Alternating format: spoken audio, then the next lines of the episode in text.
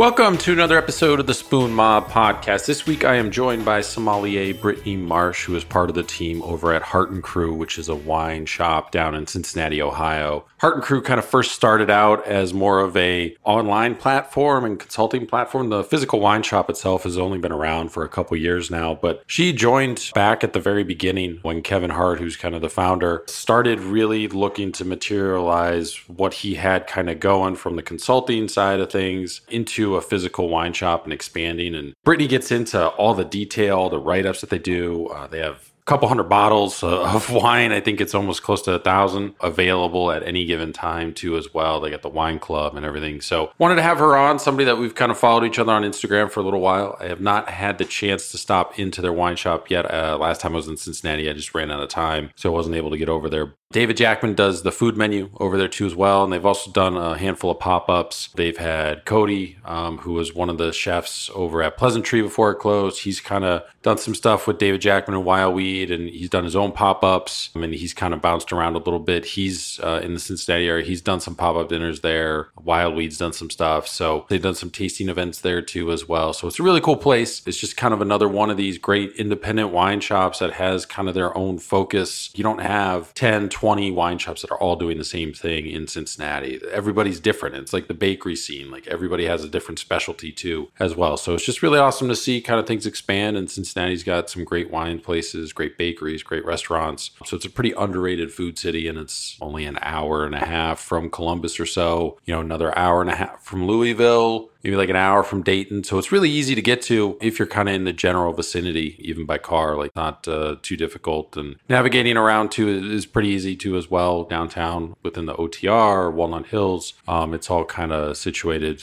relatively easily to move about. Make sure to follow Brittany on Instagram. She's got a couple different profiles at B underscore RIT, so B E E underscore R I T. That's kind of the one that she does with all the wine focused items. She also does uh, Instagram account that is just kind of photography around Cincinnati. So that's at persistently roaming. Can also follow her wine tasting group that she has in the Cincinnati area if you're into wine at Cincy Wine Cru, and that is Cincy with a Y. So C I N C Y wine and then cru C R U like Grand Cru for wine. And then also follow Hart and Cru. Uh, it's just at Hart and Cru. They post about all their different events that they have upcoming, different wines that they got in, uh, the wine club too as well. You can check out their website for online ordering, which they'll ship wine to you and stop in, you know, whenever they're open to as well uh, and check out what they got going on. You can follow us on Instagram too as well at Spoon Mob. Check out our website as well, spoonmob.com. Profiles for all our different guests up there, photos, contact information, links to all the episodes,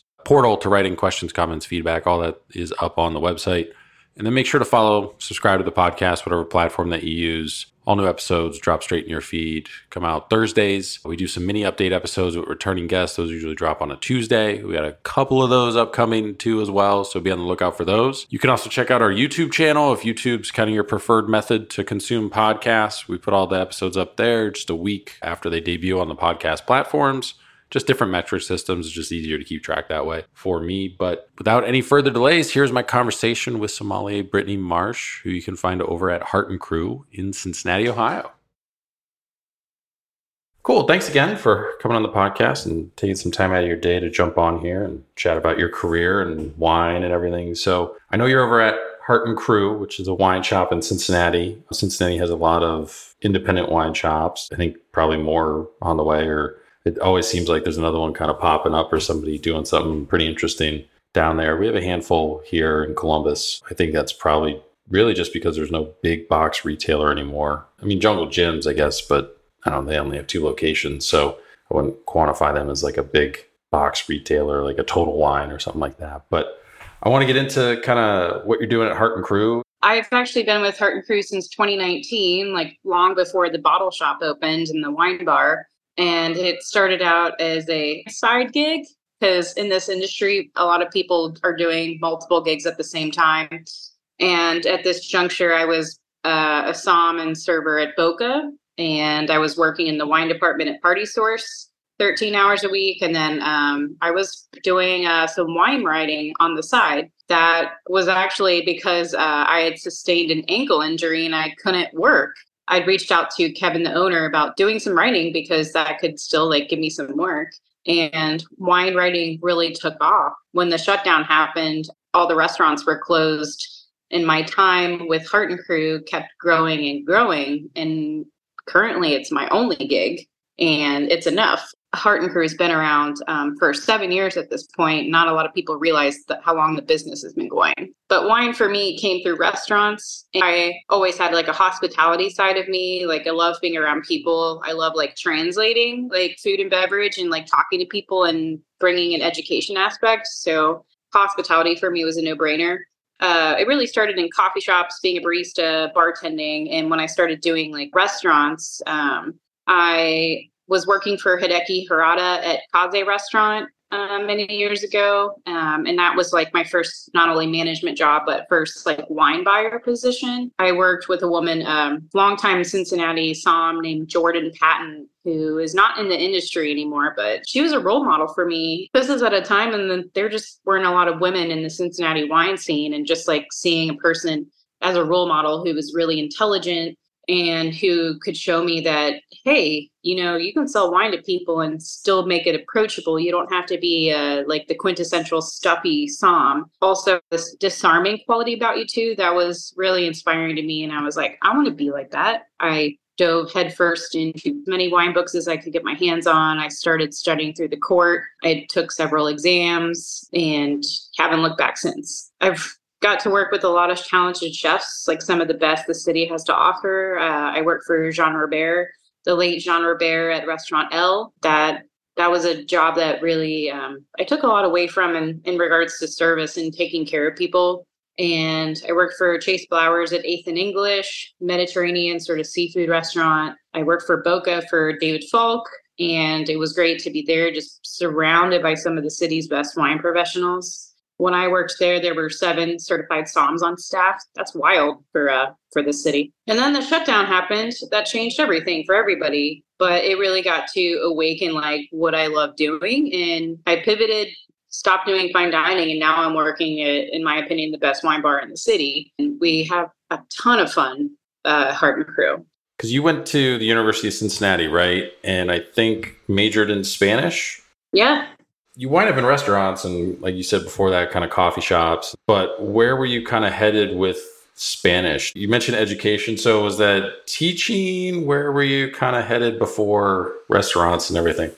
I really love language in general, um, and that really parallels into doing wine writing, which is something that I still do. So I was working at Kaze Restaurant. I had taken a semester off to go do a, a volunteer project, and I took a month off and went to Argentina. Uh, I had the time of my life, of course. I came back and like sort of was fueled with this direction that I was like, I'm in love with restaurants and hospitality. Like this is what I want my focus to be. So even though I still have like a love for language, it's just uh, I pivoted and just fell in love with uh, restaurants, food, wine, and bringing people together. Spanish is still an interest to me. It's just it was no longer a focus though.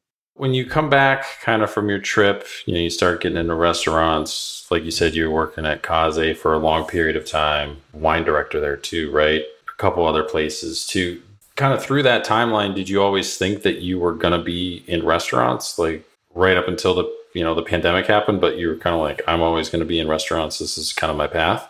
They call us uh, lifers. You know, um, I knew this is where I want to be. Um, and a lot of people will talk about like how they live and breathe like food and wine outside of work. I'm absolutely one of those people but it doesn't feel like work because um, it's just like it's such a passion as well as work that it, it, never feels like work even if i'm going home and like reading a wine book or like reading a blog or something it's just we call it lifestyle what led to you kind of almost in a way taking a step back you know when you're a wine director usually people kind of stay in that position maybe they become beverage director gm somewhere in there but there's always kind of a mix but you kind of took a different path and didn't really stay in the wine director role and, and, went back to kind of working on the floor and stuff like that. And this was, I think, also around the time when you started doing examinations too. So was that you wanted more hands-on experience being on the floor kind of thing, or was it just that was more interesting than doing all the other stuff that comes with being a wine director?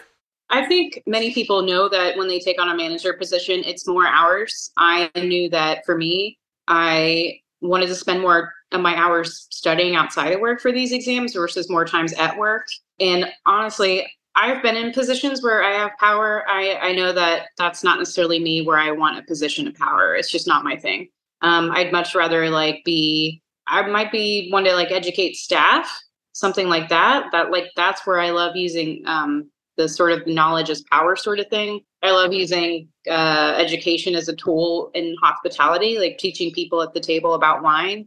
Um, that's a huge pro- uh, passion for me. But I just found out that being in management as a role of power was just not something that really drew me in. At Hart and Cru, we're a team of seven people, like including Kevin, the owner. I mean, we're super small, and we talk about this often that we're all managers. Um, we all have our our niche, uh, something we bring to the table, and it surprises people sometimes that I'm not necessarily like the tasting room manager or something like that, and that's like perfectly fine with me. So when you start getting into exams, I think 2017 you passed the certified sommelier exam with CMS, the Court of Master Sommeliers. So how did you kind of first find out about exams and what kind of made you want to kind of go down that path? There was a period of time where um, I felt like as a woman to get noticed, I needed certifications. I decided that I wanted to get as many certifications under my belt as I could. And for me, like knowledge is power versus being in a role that has literal power. So I was studying for as many things as I could. I was studying for a sake certification. Um, I didn't end up taking it, but that's okay. I got the certified beer server.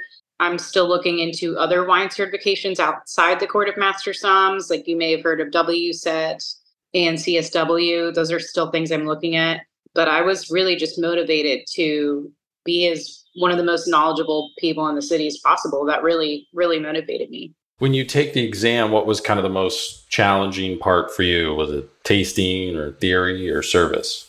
Service. I love being in front of people and disarming people. So um, that was something that I felt was easy for me. Even if you're doing the dance during the exam where they're like firing questions away at you, I felt comfortable. I feel comfortable blind tasting, even if I get them wrong. My struggle was always theory. So, like statistics, laws, those kind of things.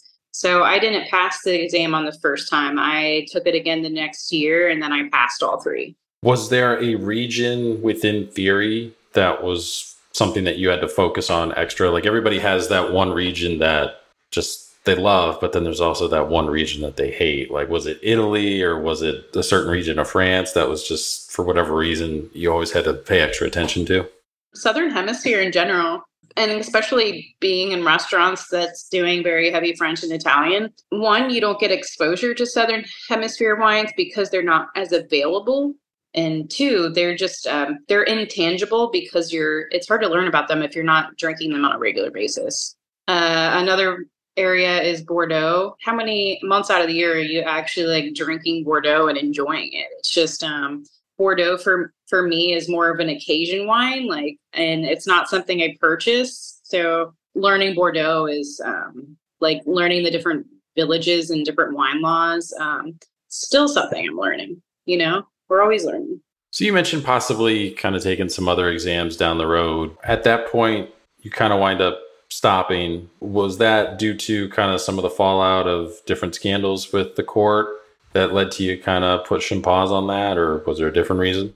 Actually, the shutdown also had to do with it. It was the shutdown, it was the cheating, it was the sexual assaults. All of those things happened at the same time. Um, I was supposed to take my advanced course, which is like part one of level three, the spring of 2020 naturally all the exams got canceled and i never really fought to uh, reschedule it that was okay with me. And also, uh, I had applied for a scholarship in 2020, and that scholarship essentially paid off my exam. And um, I was like, you know, I'm just, I'm just not in a hurry to sign up for this exam again. And yeah, all that sexual assault thing was happening in uh, 2020 as well, and it was part of the Me Too movement. And a lot's happened since then, but I, I just didn't see myself going back to take that exam again. So with that, there's a few different opinions on how to kind of approach it now. Where you know we've had a decent amount of women sommeliers on the podcast, and I like to ask this question just to get their opinion. But you could say, you know, the organization did bad, want no part of it. There's some that say, you have to be part of the organization to, you know, change, change from the inside. And then some others have kind of wait and see approach. Like, let's see if they make the change on their own. Maybe I'll come back. What kind of bucket do you kind of feel like you fall into out of those three? I am more a bystander. Um, I would love for them to reform things, and they they've been working on it.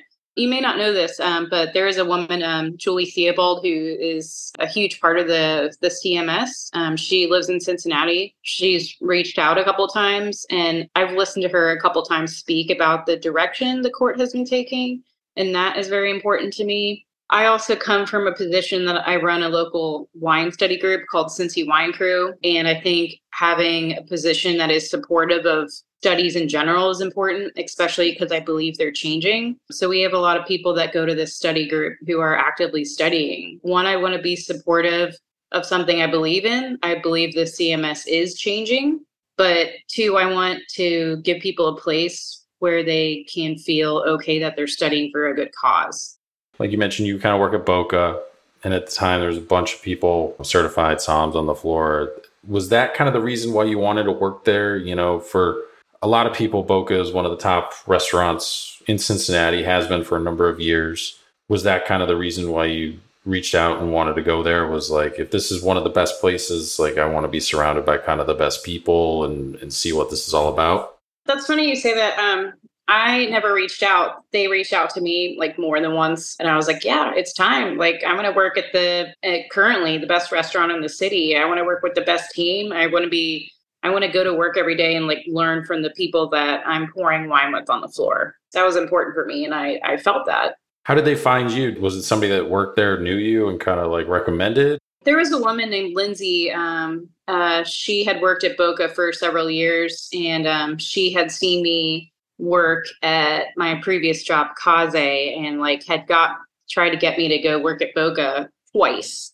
It didn't work out the first time; it wasn't the right time. But then the second time, they got she got me in. So, like at the same time, I think you were also doing some wine sales at the Party Source, right? What all did that job entail? Was that strictly like doing wine sales for different events, or what was that?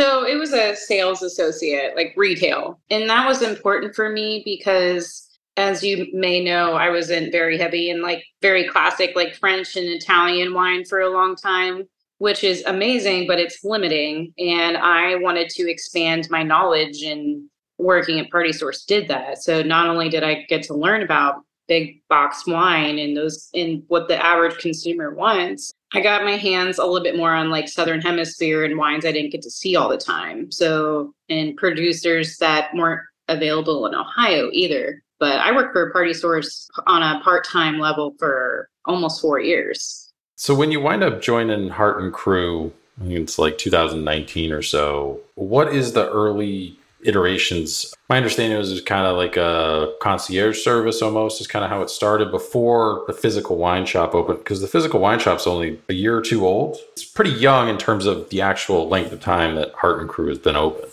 a little background about Kevin to understand how this business got started. Um, Kevin was the beverage director for Boca Restaurant Group for many, many years. Um, really helped put a direction with the wine program. He also was a huge major part in getting Winecraft going. He worked for Winecraft, local importer, for many years and really got Winecraft going. And in the meantime, was really forging these connections with local restaurants and bar programs because he was selling them wine. When he left Winecraft, he started Hart and Cru in uh, 2015. He started a wine club right away, um, and he was doing this concierge service, like you said. He was doing events like little pop ups. Like he'd go to Washington Park and have like just have a bunch of wine open and pour for people. He would sell retail at uh, the same day at the event. But his whole direction has always been um, like the European classics, like the small producers and then he would do private things too, like private sales. He would get allocated wine in. He would have a client base where he would sell this wine uh, via email, etc. And then he would do a lot of consulting. He um, would write wine programs, like wrote wine lists for like Ghost Baby, things like that, like back when they first opened. He would do staff educations all over the city. He also do cellar work. So he'd go to somebody's home, write, bin their cellar for them, organize their cellar, sell wine for people who were like liquidating their cellar. Um, so he just had his hands in all these different things, things that he was passionate about and that he was knowledgeable in. So that's how we got off the ground with that. Uh, wine club was really a focus for him. When I came along, I was writing blogs for his website. I would do these things called grower stories. I would do product writing for his website. So if you go on, on the website, there's no copy and paste. It's all custom writing we do in house. And believe it or not, there's over 700 bottles on our website right now that all have custom writing. It's all done in house. And it was really pivotal for me because I joined, um, I put more hours at Hart and Cru like right after the shutdown happened because in order for Kevin and Hart and Cru to survive, they had to do retail and deliver wine to people's doors. So there was a whole few months where we were just building this website to stay afloat. So I was doing like 15 hours a week for a while there, just doing writing and then also social media to draw people to our website. That was a focus for a while. The tasting room um, came later. We had all this inventory, and you're like, it's time to open a shop. We have several hundred bottles. So, and the right space uh, came along. Before the shop opened, where was all the wine? Did you guys store it at like houses? Like everybody's house had like handful of boxes, or like how did that work? Kevin has a home cellar. It was stored there. He had an LLC, of course, um, but that's where all the wine was stored. So, with your wine writing, because you mentioned you were doing that for a number of years too, and obviously still do it with kind of the custom bios of everything that's available. With kind of that being, I'm assuming more freelance, probably to start out. How did that all kind of work? Was it get in contact with kind of publications and see, hey, here's an idea I have for a story, or, or did they kind of reach out to you and like, hey, would you be interested in kind of writing something that fits in this kind of story? Like, how did that kind of all work? We typically brainstorm as a team. So we have like two major directions with the writing, the blogs. We have grower stories, which is focused on one producer, and it's a deep dive of their journey, their story, and um, what their focus is on, why they're different, why they're special. Uh, we have another, call them lifestyle blogs. So they can be more on a general topic like Bordeaux Blanc or something. We do um, blogs on um, food and wine pairing quite a bit. Like recently, we did one on red wine can go with seafood, that sort of thing. One's producer focused, the other one's we call lifestyle. But we always talk about this as a team. Like if a producer just landed or there's an allocation of something, it's like, okay, it's time to write a blog about this. Recently, the team got together and we're like, you know, let's write a blog on conservas, tin fish. Like we sell them. We did a whole blog on um, incorporating tin fish at home, like how to use them in recipes. And that wouldn't have happened if the team hadn't gotten together and put their heads together now that you have the physical space, you do a bunch of different stuff. Uh, you have a small menu. Some of it's done by David and Lydia Jackman from Wild Weed, but I mean, you guys have done guest chef dinners, winemaker events, meet and greets, different tastings, special tastings, wine dinners. I think. What is your favorite part of all the kind of events that you guys do? Like, what's your favorite one to participate in? It would probably be two different things. We do this thing called Baller Bottle Friday, where we always pull the cork on something rare. And this happens every single Friday, and we've never repeated a bottle. But there's a thrill that goes along with that. Like sometimes we're opening a champagne that's like 30 or 40 bucks a glass. And there's this like sort of thrill and like that's an expensive glass pour and like getting people behind it to uh to purchase it uh and enjoy it having them trust us at the same time and it's like it's wildly exciting and meanwhile there's like R&B hip hop playing on the vinyl behind us while this is all happening. It's like it's such a cool energy um, to be a part of. The other thing is um, we'll do these uh, these pouring events. Recently, we did the rosé soiree out on the patio, and you're just like pouring wine and telling stories for hours. And uh, it's like people will come, they'll taste through like nine wines or however many we have open, and you're just like taking them on this journey. For me, that's really cool. When we have these events, there's just like a certain energy in the space. They're ticketed events too. So, like the last time we did this, there's two time slots. Um, uh, that's a really fun evening. And I get like emotionally exhausted after these because it's like you're just like pouring so much passion into these things. So you're like physically and emotionally just invigorated. Part of the byline of Hart and Cru, it says concierge style service focused on selling artisanal wine. So, what exactly is an artisanal wine for you guys? Like, define that. Uh, if you walk into our shop, we have an entire library of wine on the right side when you walk in. Our focus is European forward wines. So I would say 90% of those wines come from France, Italy, Germany, Spain. The other 10%, Portugal, maybe.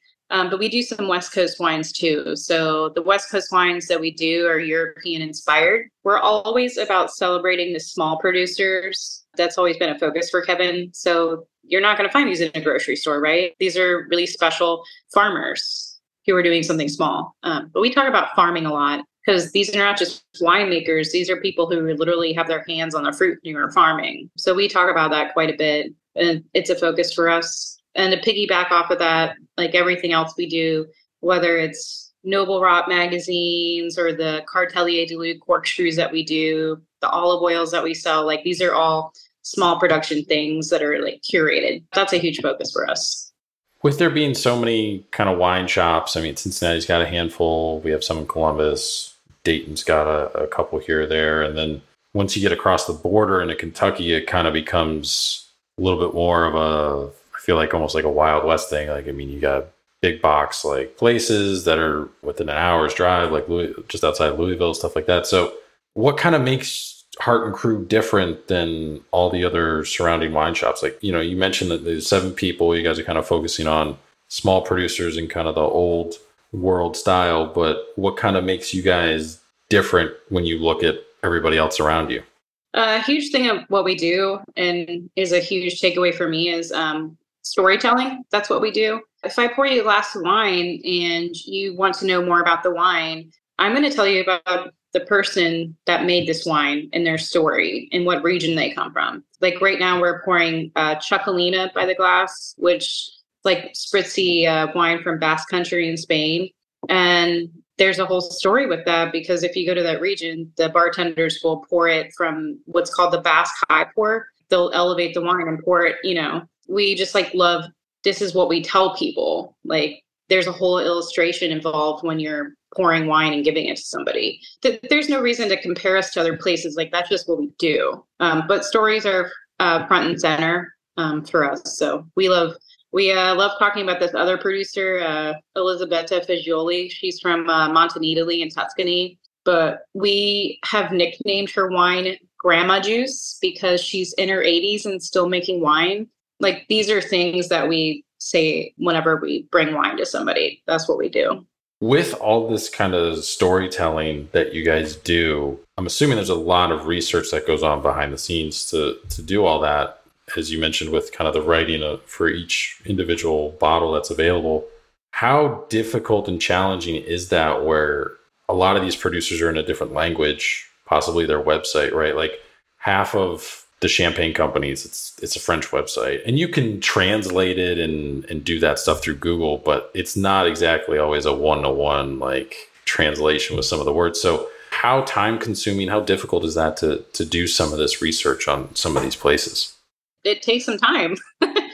and it's really important to me to have specs on wines we're pouring by the glass on our website because our website, yes, it's a business and we're a retail site, but also it's a learning tool for our entire team. You know, it's really nice for them to go into our glass wars and be able to research a bottle without having to go look for the producer website. Yeah, it's challenging. Um, there's sometimes where I've finished a day of writing and I'm like, oh my God, my brain is exhausted because I just like tried to sift through like four different languages in the past few hours and trying to translate to the best of the winemaker. Like I DM winemakers on our Instagram all the time. I'm like, hey, I can't find this. Can you help me? And then there's a language barrier as you're, you know, trying to talk to a Spanish winemaker and they're not quite sure what you mean. And it's a whole thing. Yeah. There's a lot of language, but it's fun.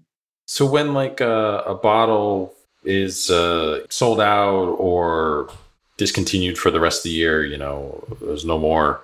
When you guys take it off the website, does it just kind of go in like an archive and you still have like all the write up and stuff? So next year, as long as they come out with something, like you can kind of go back and reference it and not have to like redo the entire thing. Exactly. That makes a, a funny point though. Like um, vintage is so relevant. I mean, we're working with small producers all the time who they might change up completely like what they did vintage to vintage on the same wine. They might work with a different grower. They might change up the blend. The wine might look different in color, so we'll have to take another photo of the bottle. Um, but there's so much variation when you're working with small growers. So that writing might be there, but the writing might need to be updated, and that happens a lot. So with kind of customers that come in, you know, not everybody's going to be super into wine, right? Like it's probably, you know, you get people that come in that are just casual wine enthusiasts. You know, maybe they're just looking for something they don't even know what. How do you kind of approach a customer like that who maybe doesn't have super in-depth knowledge and kind of walk them through what they're kind of looking for? This is my favorite part. Um, I love the dis- the disarming part because for me it's so fun because i went from going like fine dining and wearing a uniform work to working in a wine shop that's you know blaring uh, d'angelo in the background. Um, sometimes you need to play like five questions sometimes to figure out where somebody's at. And it's really fun too to dial it back and go really simple with the questions. Like well do you want something cold or not cold? That's really okay if somebody doesn't have the vocabulary because we just have fun the whole journey. So we have a lot of wines by the glass, and we always have something that's lightly sweet. We always have bubbles. Um, we also we usually have something that's full bodied. So if somebody has a, a, niche that they like, we can find something for them. Um, but playing that five to ten questions is really fun. And at the same time, sometimes I'll just be like, "Do you want to do a glass of dealer's choice?" Because some people don't want to make a decision, and that's where you come in. Is that the part of being a sommelier that's the most fun for you? Yeah, I love the um, forging that relationship of hopefully trust. I mean, this is what I do, so I, I hope that you know people trust us. They often do.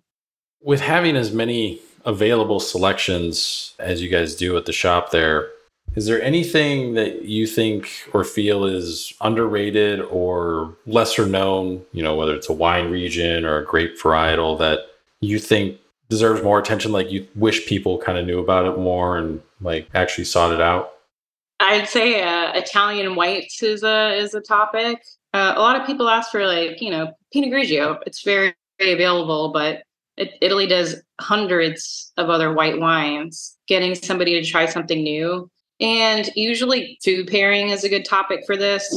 Like if i'm reaching a bottle of greco from campania off the shelf sometimes it's hard to talk about because hey they don't know what it is that's okay. But i'm like if you ever like go to the store and get some burrata and toast and olive oil like that'll go so great with this wine. So sometimes i feel like i use food pairing as a way to sell something for them to ease like more easily imagine enjoying it.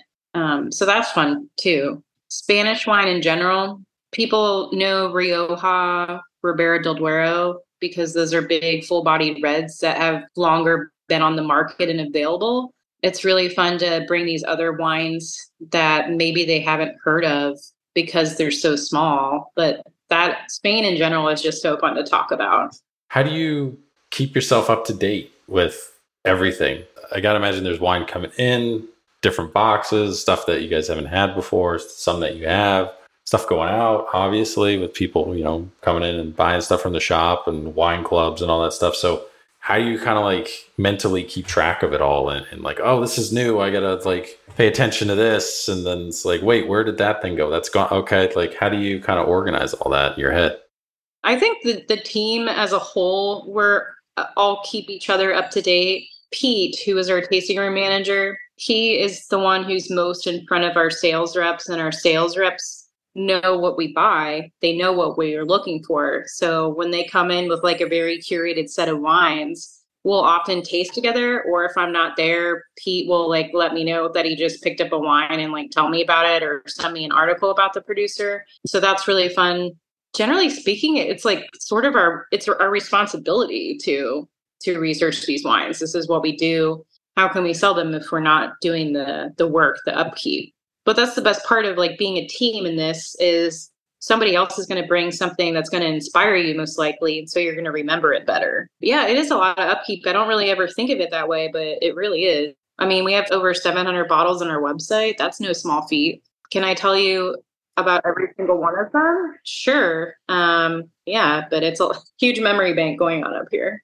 You guys have a little food menu in the shop and everything but when you guys kind of build out your little kind of by the glass list for people coming in. How do you approach it to put something on there that kind of fits with whatever the temperature is outside or something that you guys are excited about that you just tried that you want to share? Like, how do you guys approach methodology of the little, you know, kind of by the glass portion uh, of the menu there? I think seasonality goes a long way here. Like during the winter months, David Jackman was making um, a cassoulet with uh, Toulouse sausage that he had made. And we're a huge proponent of what grows together goes together. So cassoulet is a dish usually seen in like countryside southern France. So we wanted something to best represent that. And during the winter months, yeah, you, you want a hearty red, like something with some some rusticity that'll go with that. So we were swapping up like southern French reds there for a while. That was really fun. Um, but seasonality goes a long way. Yes, we always have a chilled red by the glass when it's warm outside. Um, we're going to be pouring Chocolina as long as it's warm outside. Um, we have a lot of fun with that. We also are in a position that we um, do markups for wine bottles based on our retail program. Like we're not running margins as a, a restaurant would. So often we're pouring allocated and extremely small production wines by the glass that you are not going to see everywhere. Um, like one of our favorite producers, Envinate, like we've been pouring their Mencia by the glass, and that wine is like very sought after in the wine world. And we can do that because we're doing these retail margins, not restaurant margins. When we get excited about something, like often we're pouring it by the glass because we want to get it out there. So we want to share the story on it. So for you, what region is kind of the most exciting, like the one that you gravitate towards the most? Like everybody has that region. Usually it's kind of when they first started out, it's for whatever reason they fell in love with this place. Like what is that one for you? Uh, it's it's changed over the years naturally. Like I got most excited about like the French classics, like Burgundy. Like I could drink Burgundy every day and be very happy, white or red. Um, I could drink Riesling every day and be very happy, and I could drink Chenin Blanc every day and be very happy. Um, but for me, it changed over time, and it's more so about the people. Um, I love celebrating like under the radar, like women winemakers who are coming from some small place and nobody's heard of them. Um, like Filipa Pato, she's this producer in coastal Portugal, and she's making these crazy like champagne quality wines, but sh- they're 20 bucks retail, which is crazy. Um, but I'm huge proponent of under the radar producers in regions you're not going to hear a lot about. Um, I love love that. Um, that's a focus for me. So when you go out to dinner, you know, there's a wine list there. Are you able to enjoy the experience, or do you compulsively check that wine and bottle list when you sit down and, and see what they have? It depends if I'm going out with people. If I'm going out with people, I try to research ahead of time. That way, I'm not like spending you know way too long looking at the wine list and I can enjoy the company. If I'm out to dinner by myself and having dinner at the bar, which happens pretty frequently, I'm going to take my time and look at the whole wine list. With working in a wine shop, your interactions with different people that come in, do you think still a majority of the public is kind of blinded by the wine label? Like like they're looking for that kind of famous producer, or do you think it's changed and people are a little bit more open to things that they don't necessarily know about or heard about before?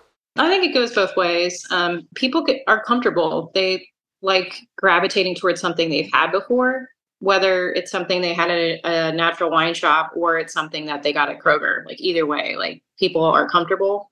In a way, it's up to us to present them other options of things that we love but at the same time, we have so many people who come in, and I don't take this for granted, but they are trusting and they're like, I want, I really like this producer last time. I liked this bottle. What do you recommend next? And the people are just wildly open. Are there any trends, either good or bad, that you see emerging in the wine industry? I think this is all subjective, but this is a personal question. So I'm going to answer it that way. When it comes to wine faults, this is uh, this can be a touchy subject uh, at work because everybody has different palates. My palate is more classically trained. Tasting natty wine for me is like there. It's kind of a novelty experience for me. So I'm like, okay, yeah, I guess I enjoyed that. Do I want a whole glass of it? Maybe not. And I, I always love trying new things. But at the end of the day, if I'm going to spend my money on something, I'm probably going to go back to something that's a little bit more classic in style. And then talking about wine faults, Pete, uh, who I spend a lot of time around at Hart and Cru, we have wildly different palates. He loves like natural, like very funky, aggressive sort of styles of natural wine. And when we taste them together, we just have wildly different palates, but we can still like give like constructive criticism about the wines. It's good to taste around other people because you're like, okay, well, I know that this wine is not complete shit, but I also respect your opinion. Yeah, tasting together is always fun. It's uh we rub off on each other a lot, of course. Do you think there's another or a next wine region, you know, to explode that people should kind of be paying attention to, or maybe you guys are already as well? I mean, we've had people kind of suggest, you know, Mexico, the upper kind of peninsula of Michigan, certain areas within the Pacific Northwest that were overshadowed by like Pinot Noir, larger producers, and stuff like that. Is there something that you kind of see that you're like, that could be really cool in like five years if everything kind of goes right? I have two answers for that for for Hart and Cru um, and people in the natural wine world in general. Um, I think people need to pay more attention to Portugal. Um, our owner Kevin just got back from Lisbon, and he was very inspired by his travels. Um, not to mention the quality and the value that's coming out of Portugal right now is crazy. Um, so people definitely need to be paying attention to that.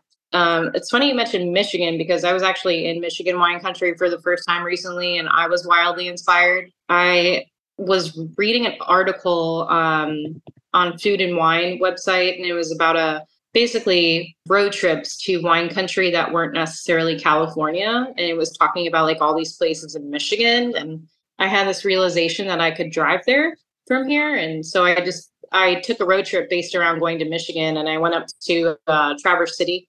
I visited several wineries, um, and I did not know that Michigan was making that kind of wine.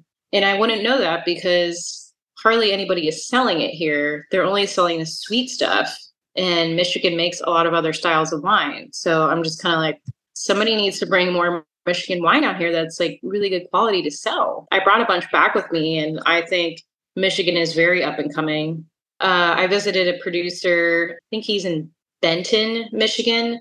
Uh, he's been making wine since the 80s, and he was the first person to plant Cabernet Sauvignon in Michigan at a time when everybody was only doing sweet stuff because he saw the potential and he was doing dry Riesling, and people thought he was crazy. And he's like, I'm doing it anyway. And this uh, silver haired guy named uh, Jim, but he was fantastic. And I was inspired and got a lot of his wine to bring back. Michigan, does more wine not come from Michigan and flow into Ohio? Is it just interstate kind of commerce laws or, you know, we're a neighboring state? Like, so how does it not make its way down here?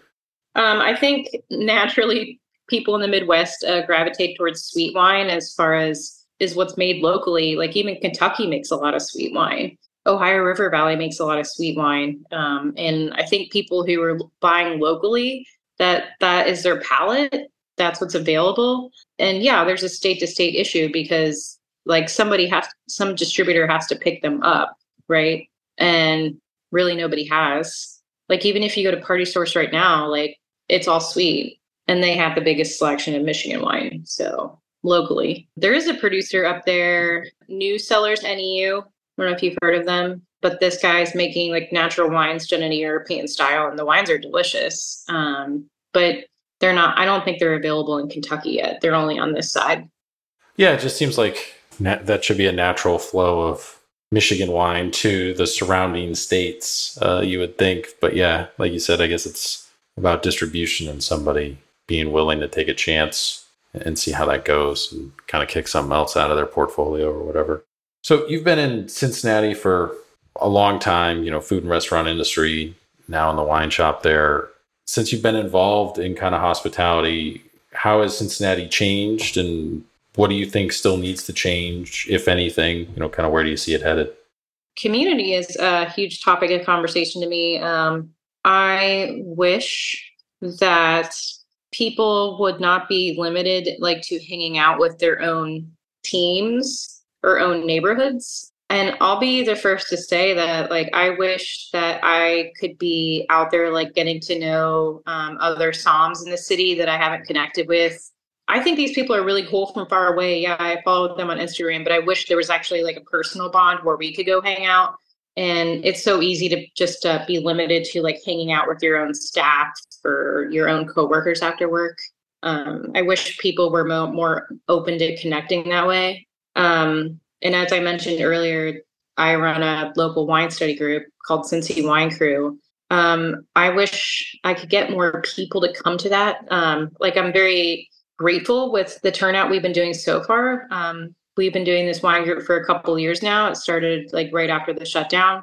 Um, but I want more people to like take that chance, that like little risk and come to these things because they're not always that super nerdy. Um, and it's just a way to meet somebody new. Um, that's very important to me. Yeah, I wish sometimes that that this wine community wasn't clicky at, uh, at the end of the day. What's uh, next for you professionally? Anything on the horizon? I know you mentioned possibly getting back into some sort of exam studying and everything, but you're obviously pretty busy with doing a bunch of write ups and stuff for all the wine that's flowing in and out of Hart and Cru there. So, but what do you have going on? Anything on the horizon?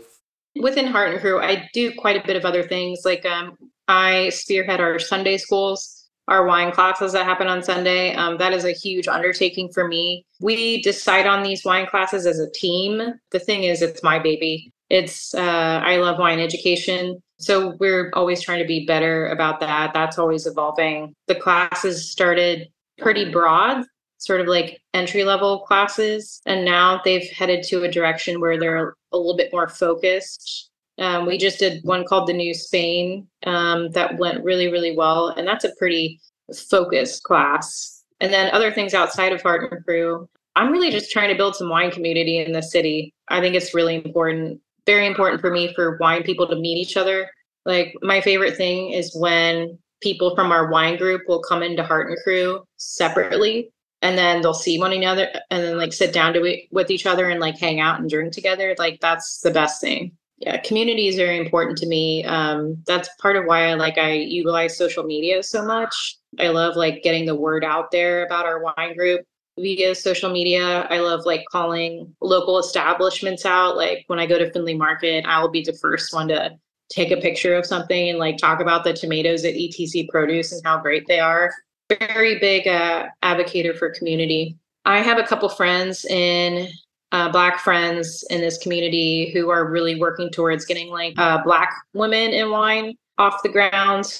And um, maybe you've heard of black wine fest but that was like a local thing in cincinnati a couple months ago that went really well.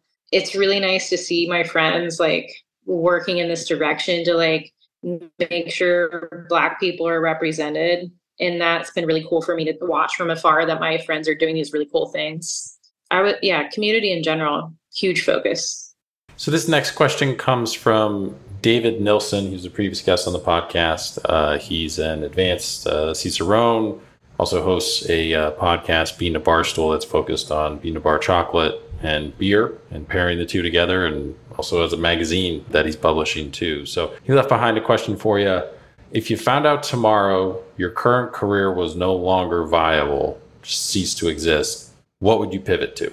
Yeah, I would probably dive first into uh, having a food and cooking blog. Um, I would probably write some cookbooks and probably embrace writing a lot more. Um, I have a dream that I would love to publish some books regarding food writing. I love hearing people's stories about like their food memories as a child, or I have a lot of uh, food writing books. They really inspire me. So probably be a couple different directions for me.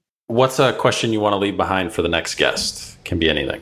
What is an important food memory to you, positive or negative?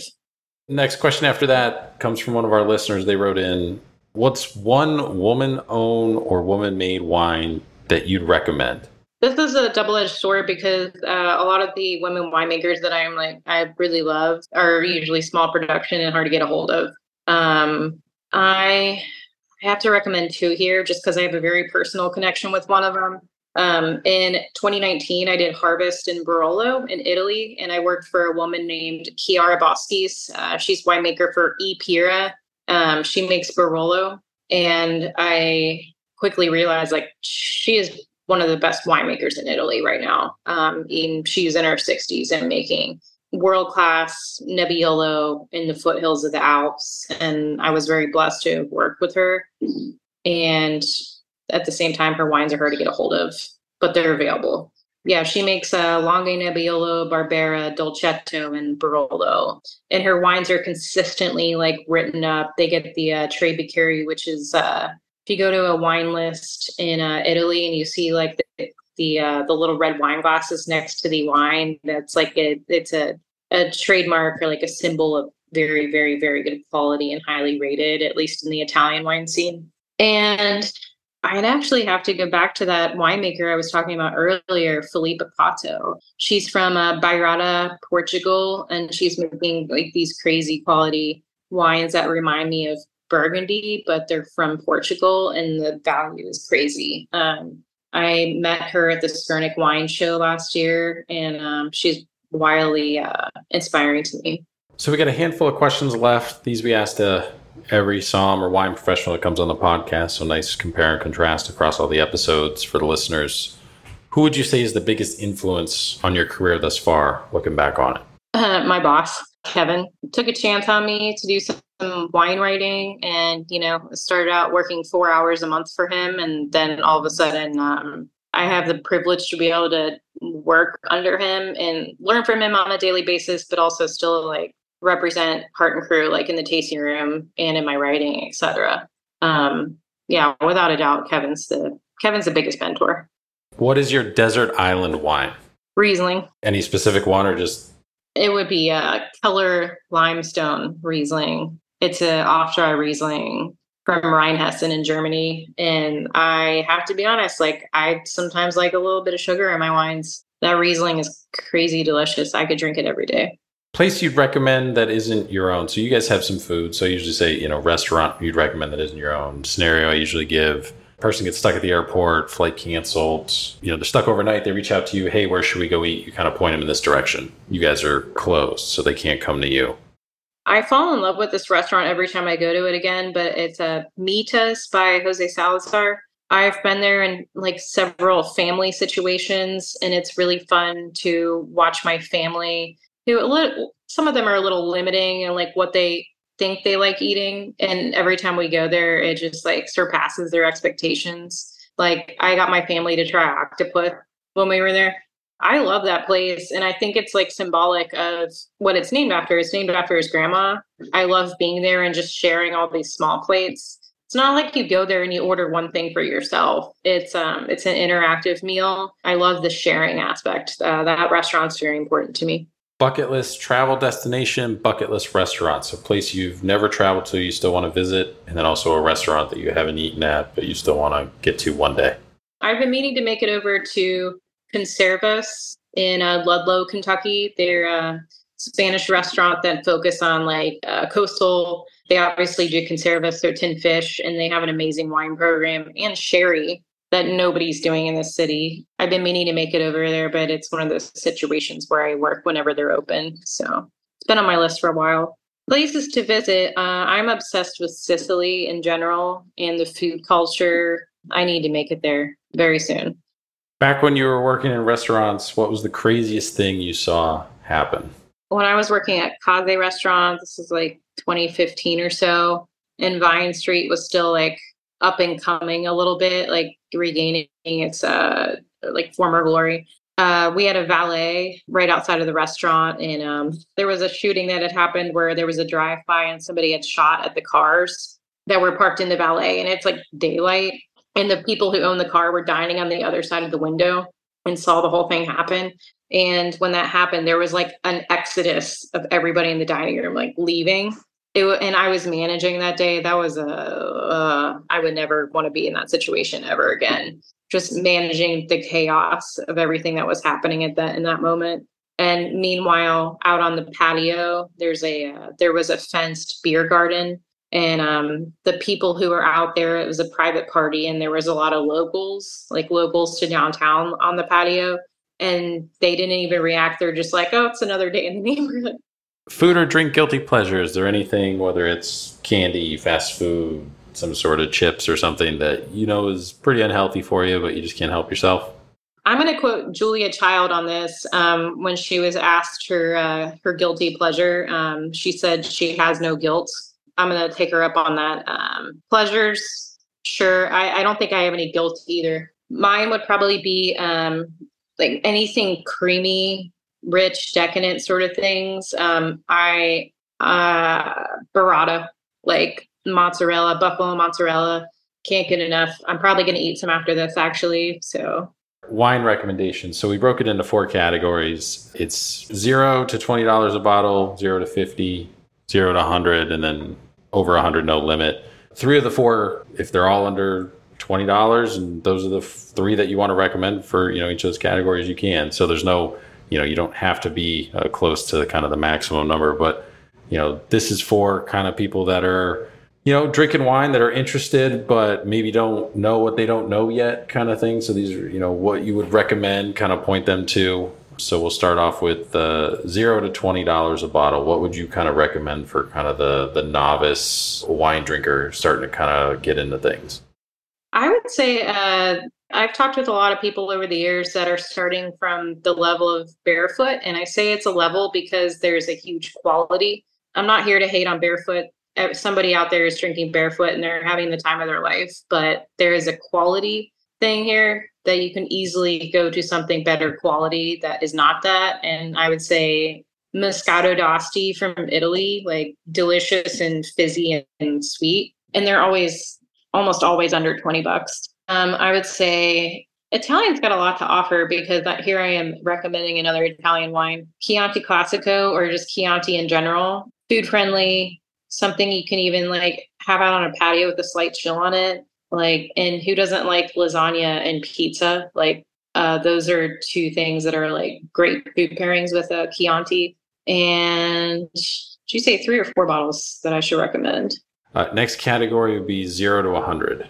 I think everybody um, needs to try a grower champagne somewhere in their lifetime. So, grower champagne would be the way to go. And it's like trying a small production champagne versus a Veuve Clicquot. Nothing wrong with Veuve Clicquot, but it's everywhere. Um, and it's nice to try something from somebody that you don't get to see everywhere and somebody small.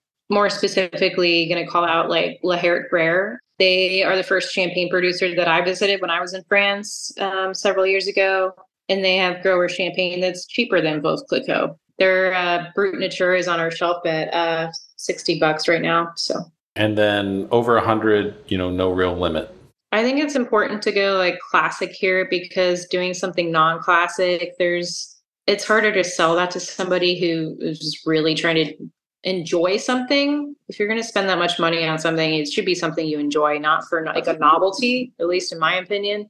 Um, I would say red burgundy red burgundy like brings me so much pleasure, especially if I'm going to spend that much money on it. When you talk about burgundy, you talk about producers, um, not necessarily just like the village or the style. And when you talk about burgundy, it's like really cool to like talk about the story of that producer. I have a favorite producer, uh, Domaine D'Arlot. It's like D apostrophe A R L O T, uh, woman winemaker from Nuits-Saint-Georges. But she is hands down like one of my most favorite wines I've ever had. Really, really pretty wines. What is one book focused on beverage that you think everyone should read?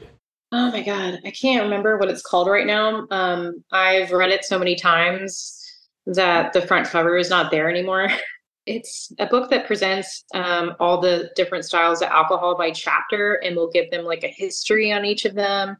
Like it'll dive into port and talk about how port was like made its um made it big like all over the world by like traveling via ships but it's just like it makes alcohol like really fun and approachable and you know hilarious uh, i just love that they uh, present everything that way i can't remember what it's called for the life of me probably because the front cover's missing. God if i rediscover that book i will let you know the title.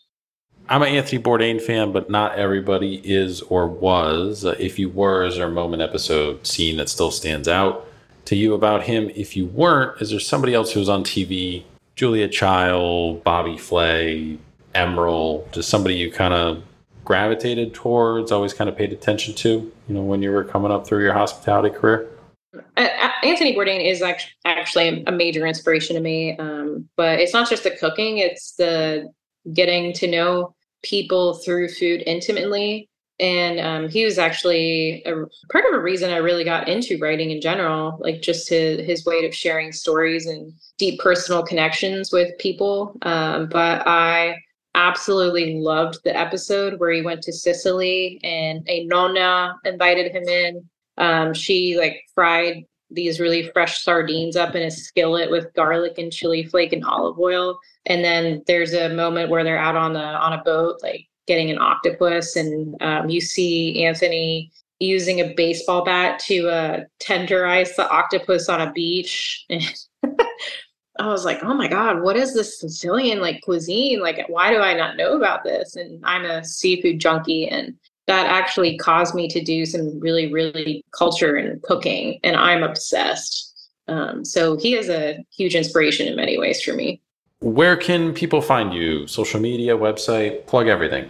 You know, there's a few places. So sure, Hart and Cru. Um, my main Instagram account where I'm drinking and eating is uh, Be Rit, which is how you found me.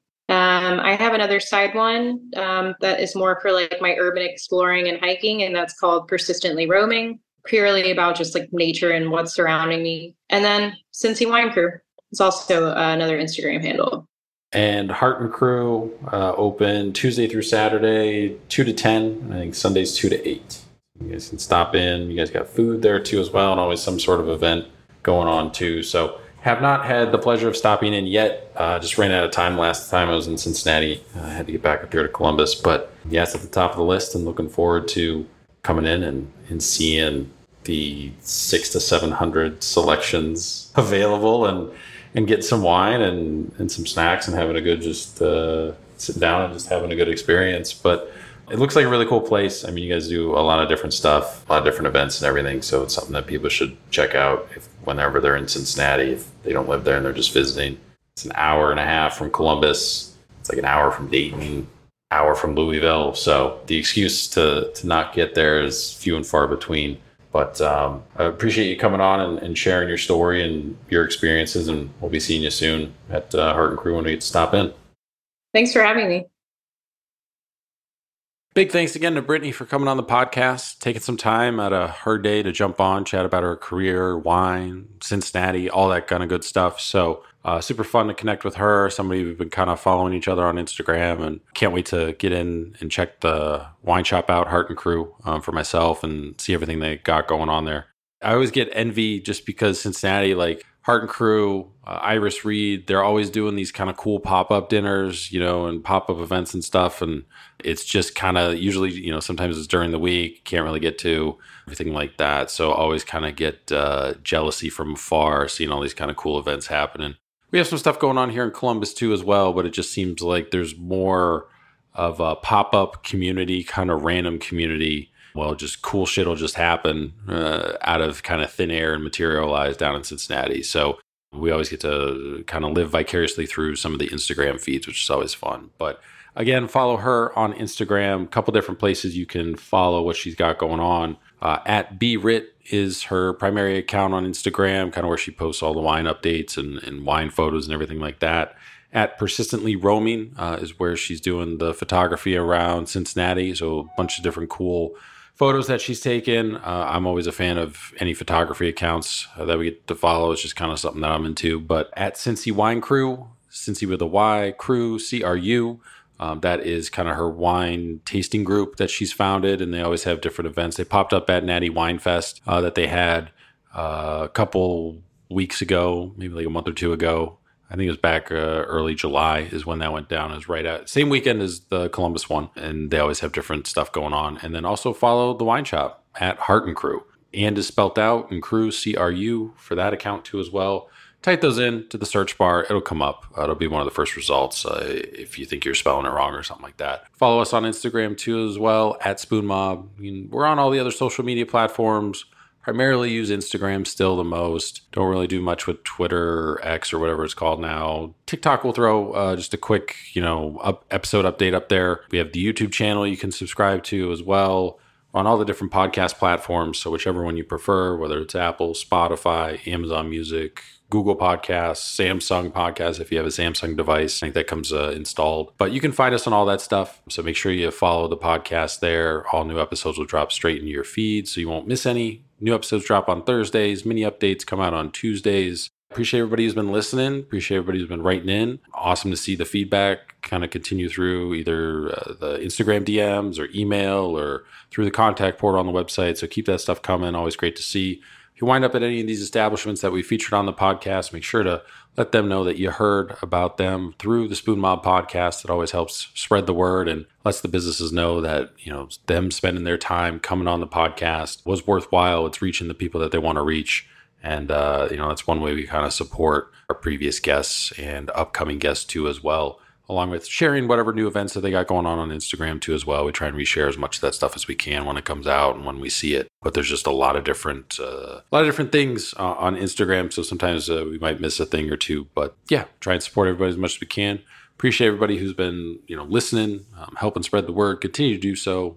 If you're new, relatively new, welcome. I uh, hope you guys have been enjoying what we got going on. If you've been here for a while, thank you for your continued support. And we will talk to you guys next week.